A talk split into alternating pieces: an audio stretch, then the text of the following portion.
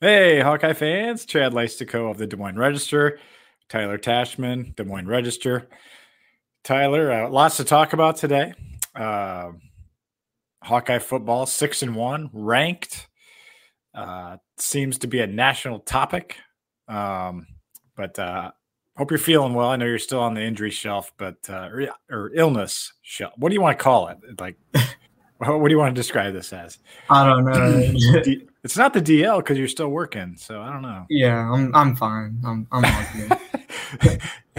I, am basically what I I would I guess I'm on a usual kind of list of just. Are you on a pitch count?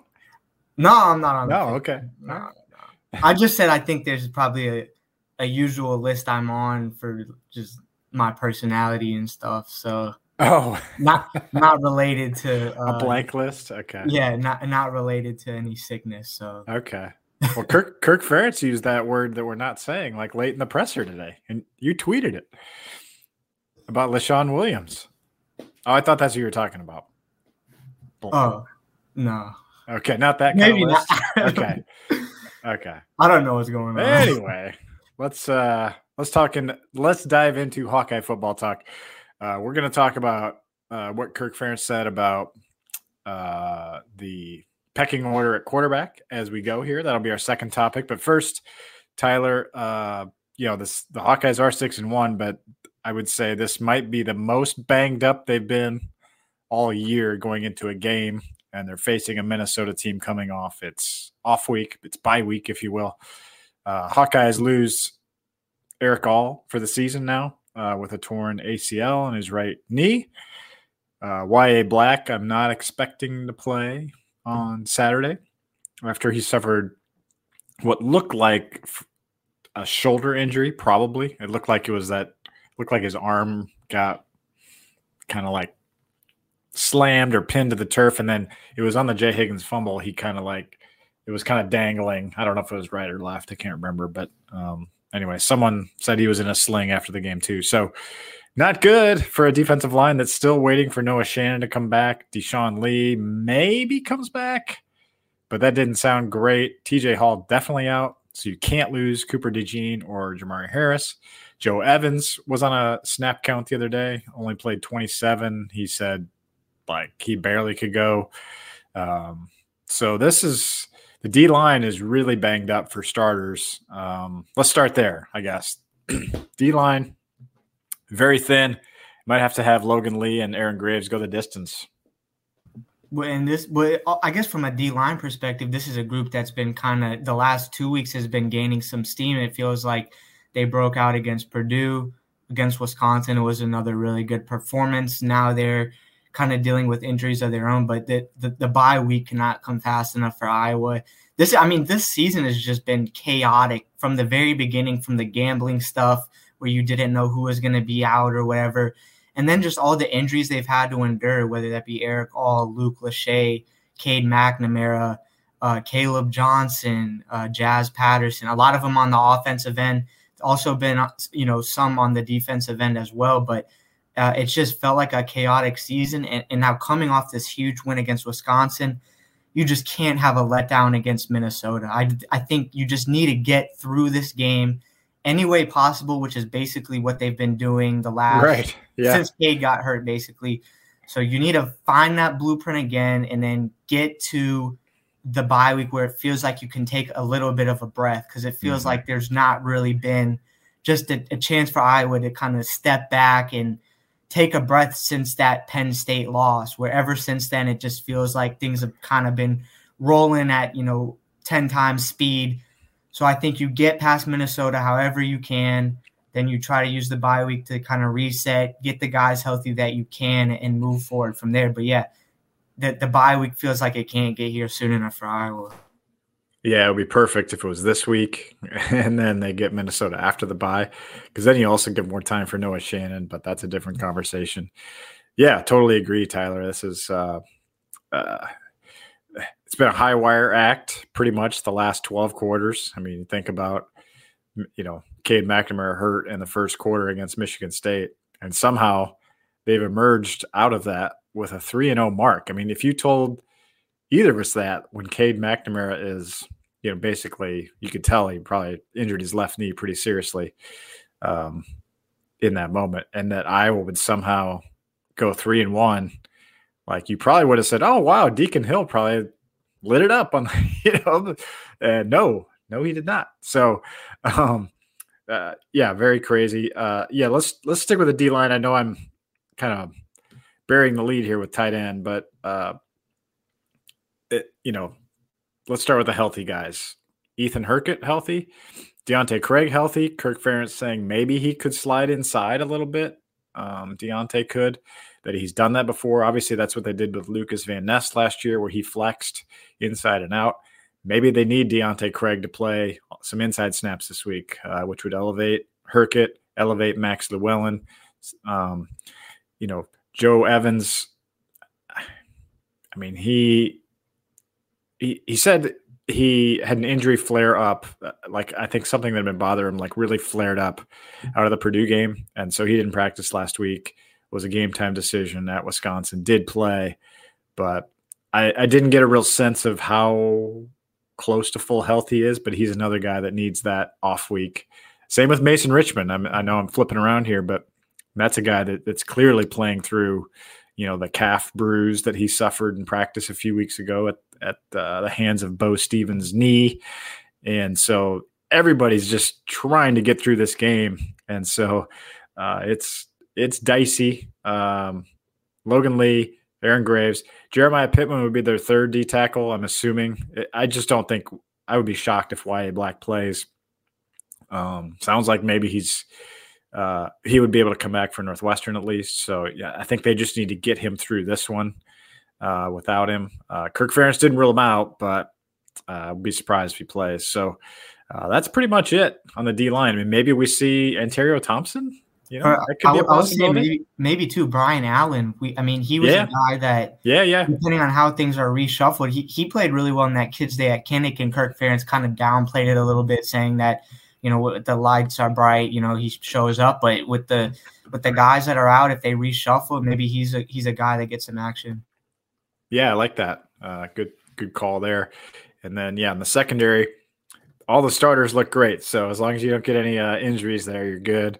Uh, beyond that, uh, Koen Entringer was actually the kind of their dime guy at Wisconsin for a handful of snaps. Uh, you know, with Deshaun Lee and TJ Hall out. So hopefully, Lee. I, I I'm guessing that Iowa is hoping like Lee can maybe be that the you know kind of in that emergency situation, sort of like Nick DeJong was this past week.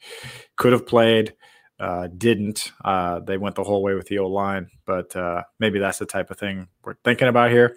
But let's flip to tight end now, Tyler, uh, because the injuries there, you know, about as bad as you possibly can imagine. Erick All for the season. Luke Lachey, uh, maybe back for a bowl game. That was something they said on the broadcast. I checked into it. Yes, uh, his his doctors say he he should be back in December if all goes well. Uh, not December second, I don't think, for a potential Big Ten title game, but uh, a bowl game, which would be awesome. I mean, and, and it's cool that Luke Lachey is shooting for that because you know if I was playing, let's say I don't know, let's say I was like ten and three and playing in the Outback Bowl or something, you know, that would be a nice lift to have him back for that game, you know. So uh, but Erick All obviously out. Steve Stilianos becomes your first tight end.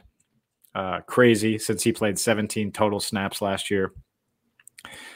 And then Addison Ostrenga, does he play this week? It sounds like he had a light practice today. I think that would be huge if he could come back this week.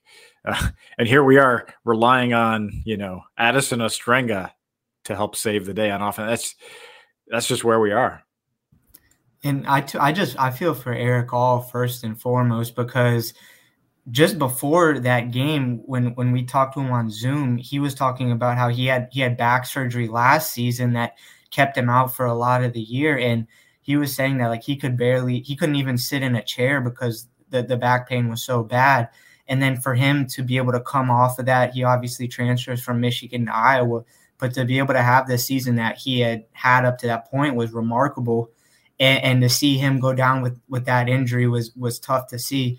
Um, but now I'm interested to see what that dynamic is because we know how much Iowa relies on the tight ends and specifically on Erick All and uh, Luke Lachey before now they've both gotten hurt. But does that change the dynamic of Deacon Hill throwing to them? Is he still going to rely heavily on them, even though they're not as established? I mean, you know, will we see the receivers get more involved? Because I think we've talked about so much about the receivers and their involvement, and now I feel like that's even more important because when you're down so thin in your depth and tight ends. There's there's only so many tight ends you can throw to. The wide receivers group is healthy and capable. I yeah, they're healthy. It, it, they've been hampered one by just not getting opportunities, but also not taking advantage of it when they do get right. their opportunities. So, we, I'm like I said, it's been a you know continuing storyline of what does the wide receiver group look like, but here's just a massive opportunity for them to really help out the offense. Yeah, credit to Seth Anderson. He showed up today for availability to speak for the wide receivers. And, you know, he always has a smile on his face, but you could tell, you know, it was, uh, and, you know, said the company line about, you know, doing what it takes to win and whatnot. But you can tell it's, you know, you know, basically said we can't we can only go up from here is, is what he said and i put that in my article. So he's right obviously. I mean iowa has two wide receiver catches for 13 yards over the past two weeks. So yeah deacon hill um, probably going to have to lean in that direction.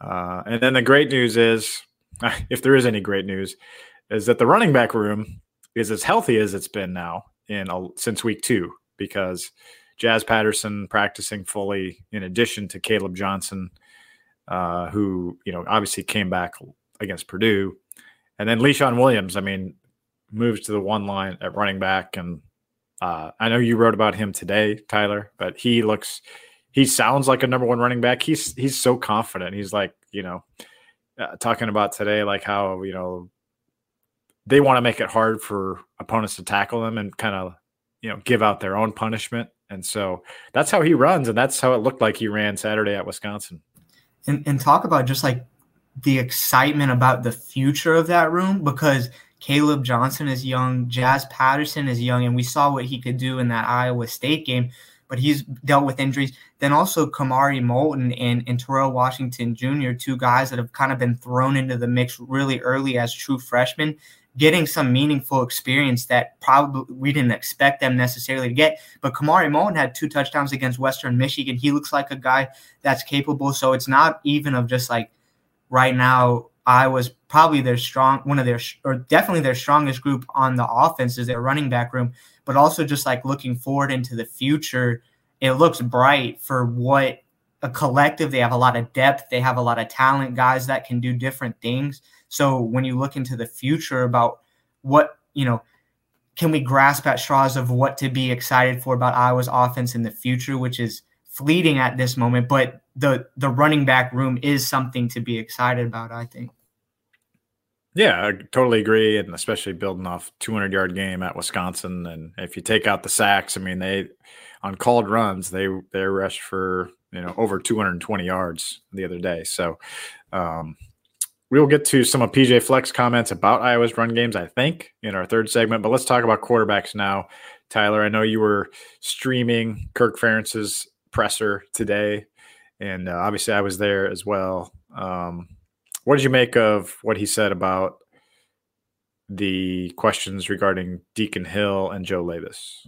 I don't. Well, first I'll say I don't know if people will like to hear this, but when you have a young guy like Deacon Hill, I think there's a a certain benefit that you have when you give him stability and that saying that you're going to be the guy and that he's not constantly looking over his shoulder and feeling like every mistake he makes here or there uh, you know, he might be pulled. I think there's a benefit in that, and it's pretty clear that that's the strategy I was going with of saying Deacon is the guy. We're not changing from that on the other side of things, when you have a passing, you know, completion percentage in the 30s like he does, there's a real argument for, hey, what could Joe Labas give us? And I think that we've seen enough of Deacon Hill to at least make that a conversation of what, what would a Joe Labas led offense look like. It doesn't seem like Kirk Ferentz is going away from Deacon Hill, though. That just seems kind of like what he is confident in right now. One thing I would like to see is –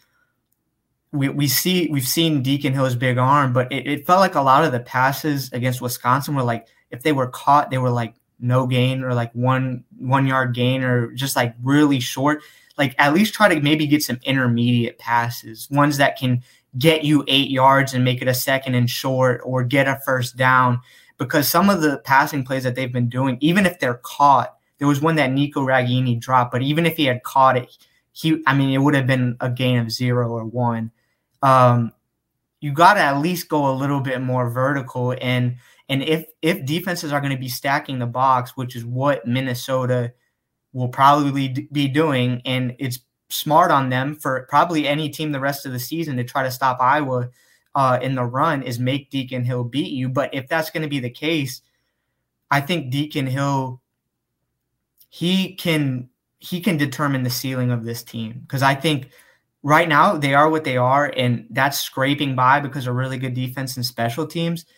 Uh, and they can still make it to the Big Ten championship by doing that. But if they want to take the next step and like kind of raise their level as a team, I think Deacon Hill is the one that will decide that. Yeah, rewatching the game, a couple things stood out. Number one, uh, Deacon continues to be better uh, off play action, not sitting in the pocket. Um, so I think if they could get Ostrenga back, that would help in the bootleg game. String is a little bit more athletic, you know, former baseball player uh, than Stilianos. I mean, right now they really don't have like, you know, losing all really hurts in that regard because you had two athletic tight ends in Lachey and all. Now you're down to kind of the grinders. String is the closest thing they've got to an athletic guy. So hopefully he can come back and give him some of that bootleg game that they were missing um, uh, with McNamara, even because he couldn't move.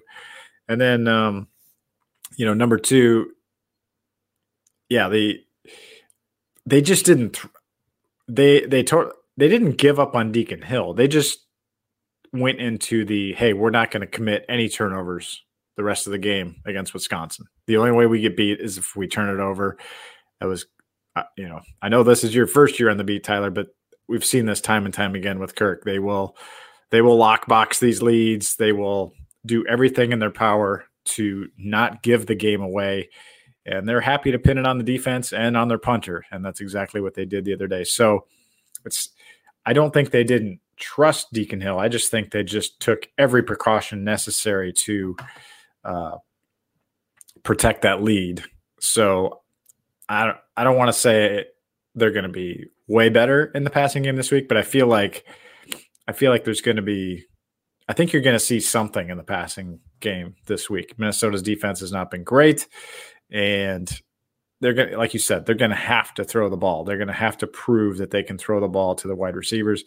And if we're talking about who who that could be, I gotta think it's probably. I think Nico Ragaini is still your best bet. He's the he's a veteran. Uh, he can he can almost be like a tight end, you know, in the slot, cutting across the middle, making some tough catches. So I I think that that's probably the way to go. Uh, here, let me read the comment f- from Kirk Ferentz today. Um, there's a couple questions surrounding this, but uh, uh, Scott Dr. asked, uh, "How far would you say that Joe Labas, blah blah blah, the separation is between the two of Hill and Labas?" So uh, Kirk said this. I don't know that I want to put a gauge on it. Game action determines everything. Eventually, I'll say this. I know that discussion floated out there last year. I hate to say this in a negative way, but I think we all saw when Petras got knocked out, we saw maybe why we were playing Petras. So basically said, as I wrote in my column, kind of be careful what you wish for. Like they're the ones that see practice. They they believe that Deacon Hill still gives them the best chance to win. And uh, that was the case with with Petras last year. You know, Padilla comes into the Ohio State game, fumbles his first snap, throws an interception two snaps later. Um, you know, was not basically benching the starter instantly backfired. Um, but I understand the argument of wanting to see what what Joe has in store too. So, what do you what did you make of those comments that I just read? I think it's interesting because the the kind of unknown variable in all this is like practice. Like we don't see what happens behind those closed doors. Um, so maybe Deacon Hill looks, you know, leaps and bounds better than Joe Labas. You know, we don't we don't know. We haven't really seen Joe Labas at all since that uh, bowl game. Uh, no, I, I think I, I agree that your your your assessment of uh, what Iowa needed to do against Wisconsin on the road. That hey, they don't want Deacon Hill to make mistakes. They're going to trust the run, all that. But my question becomes more of like moving forward if teams put, you know, nine guys in the box or however it may be, and they're going to sell out to stop the run, they're going to say, if someone's going to beat us, it's going to be Deacon Hill. Is he going to be able to beat them? You know, because I, I don't know if we've seen enough. Like there's been small glimpses of it. But if I were a defense, that's what I, if I was a D coordinator, that's what I would do against Iowa. I would say, Leshon Williams and Caleb Johnson and Jazz Patterson are not going to beat us no matter what let's have this guy that is only started a handful of games in college that has not been accurate, that has not been efficient. Let's make him beat us. And then if he does, that's how it is. But I feel like that's sort of, and that also goes into like I was saying, uh, you can start it, the offense kind of can start playing off each other if Deacon at least shows more of a if he shows he can do it on a more consistent basis. He doesn't need to be slinging the ball around the field 40 times, but if he can do it on a more consistent basis, then that's gonna gonna make defenses defenses stay honest. That'll open up running game, play action, all that. So I think it, it's not about being great. It's just a, about it's about showing being great in small doses, so the offense or the defense knows that it's possible. We will definitely get into the Minnesota matchup in our Hawk Central radio show on Wednesday night for sure. But let's transition now uh, off your comments there, Tyler, into what PJ Fleck had to say about exactly that stacking the box against Iowa and what Iowa does that produces wins. PJ Fleck 0 7 all time against Kirk Ferentz, 0 1 at Western Michigan, 0 6 at Minnesota. Uh, Minnesota's lost in very painful, close ways under Fleck lost by seven in 2017 in their first matchup, 17 to 10 at Kinnick. And then, of course, 2019, they come in here unbeaten. Iowa beats them 23 to 19. Uh, two years ago, they came into Kinnick and basically uh, doubled Iowa in yardage, I think. And uh, but Iowa won that game somehow, 27 to 22. And then, of course, last year, the 13 to 10 win, uh, where Iowa somehow pulled that one out of thin air. Uh, lost Sam LaPorta in that game. Uh, you know, speaking of tight end injuries, and uh, Jack Campbell and company uh, created two fourth quarter turnovers to win, and Mo Ibrahim was running crazy on them. So Iowa has found a way. Here's what PJ Fleck said about Iowa. He got to watch the Wisconsin game. Minnesota was on bye last week, and he, uh, and he kind of was marveling at a couple things: uh, the system that Iowa runs, um, basically said uh, it's about how you go through a game and go win games based on your formula to win games. And I don't think there's a team that does it better than Iowa. They understand who they are more than most teams. They stick to they are to who they are more than most teams, and they beat you in every area. And then later, talking about the run game, uh, I, I felt like this was a good example for people to watch football to understand because you see the loaded boxes but you also see Iowa with, you know, double tight ends and maybe even a third tight end or a fullback. And Fleck explaining that every time you add bodies to the line of scrimmage, you're adding gaps through which Iowa can run the football. And here's what he said about trying to defend that uh, that type of running attack, which Wisconsin got burned by with an 82 yard run by Leshon Williams. Purdue got burned by 67 yard run, Caleb Johnson. Iowa State, 59 yard run, Jaziun Patterson. It the formula was basically the same every time. It was loaded box, guy explodes through, all of a sudden, wide open space, right? He says this they make you fit it perfectly every single time because the backs are really patient. You fit the gap and your eyes get in the wrong spot one time, they'll add a lot of people where every gap matters and then they'll do some movements, some shifts, some motions. You do that, and one guy gets his eyes out of the gap, it's a touchdown because you're not going to sit there and play them in cover two. You've got to get people down in the box to be in those gaps, or you're not going to be, or you're going to be giving up eight or nine yards of carry. That's when some guy doesn't have his eyes in the right spot, and you take the cheese somewhere and it's coming out for 70. And they just do it over and over and over and over and over. And eventually their defense is so good that even if they score one touchdown, that's going to be good enough to beat you. What do you make of those comments? Yeah, it sounds like a guy that's 0 7 against Iowa. Um, no, yeah, I mean I, that I think that's a good breakdown, and it's interesting that Minnesota is coming off of a bye because it feels like sort of the opposite end of uh, where Iowa is. You have like a really depleted team that could use it badly, and then Minnesota coming off of it. But um, yeah, I, I think that's a, a good breakdown, and, and, to be able to kind of link what uh, Jazz Patterson, the you know the run against Iowa State, but I think it also speaks to Iowa's offensive line in that the last two games they've strung together really strong performances.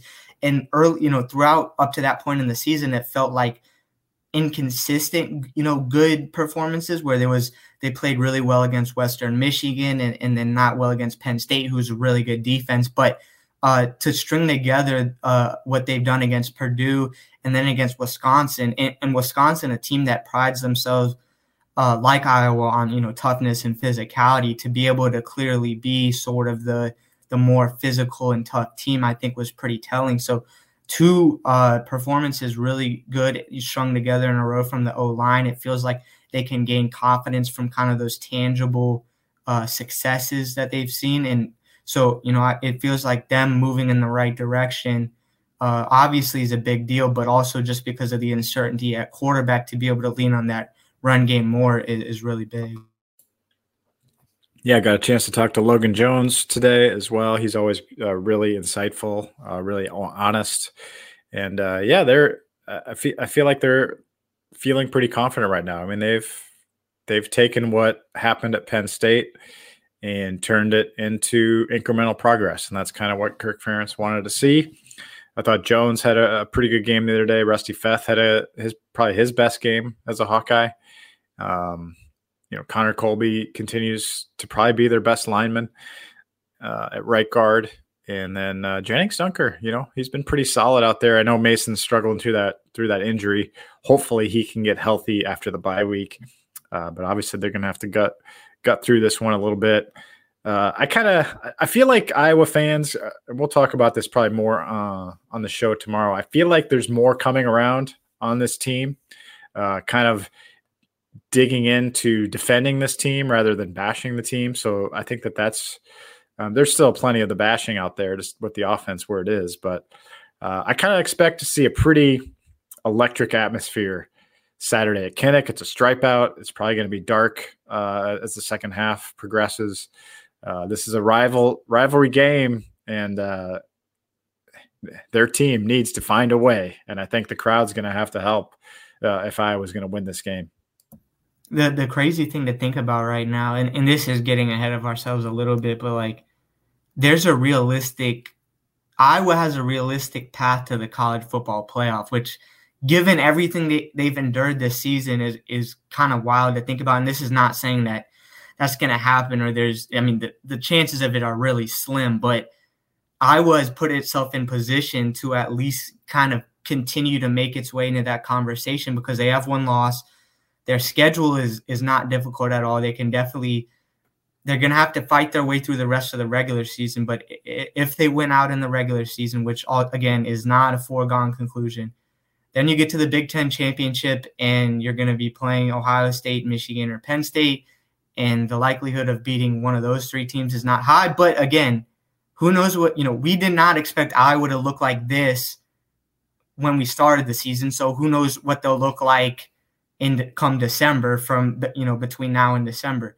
Um, anything can happen in that game, and you know that would kind of be like a play into the playoff, I guess, if Iowa still only has one loss. But I don't know. It's just given everything that's gone on this season, it's just like kind of been a roller coaster. The fact that Iowa is where it is, and like we can even kind of bring that up, I think is kind of crazy. Yeah, it is. Uh, it, it's very very far fetched, but uh, but definitely. Um, know, it's plausible Iowa could win out, but it's as we talked about on our post game pod, it's very it's not very possible, but it is possible they lose out as well. So uh, every one of these games is going to be a struggle. I mean, I Iowa opened I think as a four point favorite against you know a three and three Minnesota team at home. So that tells you that there's not a lot, still not a lot of respect out there for Iowa, uh, understandably so with the statistics. But obviously, this team continues to find a way. And uh, I think after our conversation, Tyler, I'm more reinforced that uh, this game means a ton, huge, a, a ton, because uh, you do get that finally chance to breathe after this. Uh, this is, as Kirk Ferentz said, an eight game season, and then it's a four game season. And you think you're going to get healthier. You're not going to be healthy, but you're going to get healthier, and you're probably going to get Noah Shannon back for that Northwestern game. That's a perfect game to come back to, a team you can beat. Um, and then you come home for two before you go to Nebraska. So um, the schedule sets up really nicely, but not this week. This is the one they got to win somehow. And was it because I, I don't think I'm imagining is that Northwestern beat Minnesota, right? Yep. Yeah. So I mean, this is obviously a Minnesota team that is, I mean, beatable to say the least. But yeah, this right. is this is one that, uh, yeah, I think they just got to do what they have done the last since Cade got hurt against Michigan State, and then you can uh, go into the bye. Absolutely. Uh, good show, Tyler Tachman. Looking forward to talking to you tomorrow on our Hawk Central radio show. And of course, we'll talk to you from Kinnick Stadium Saturday night with another uh, YouTube post game pod. Uh, will the Hawkeyes be seven and one? Uh, that is very crazy to think about given all the injuries we discussed.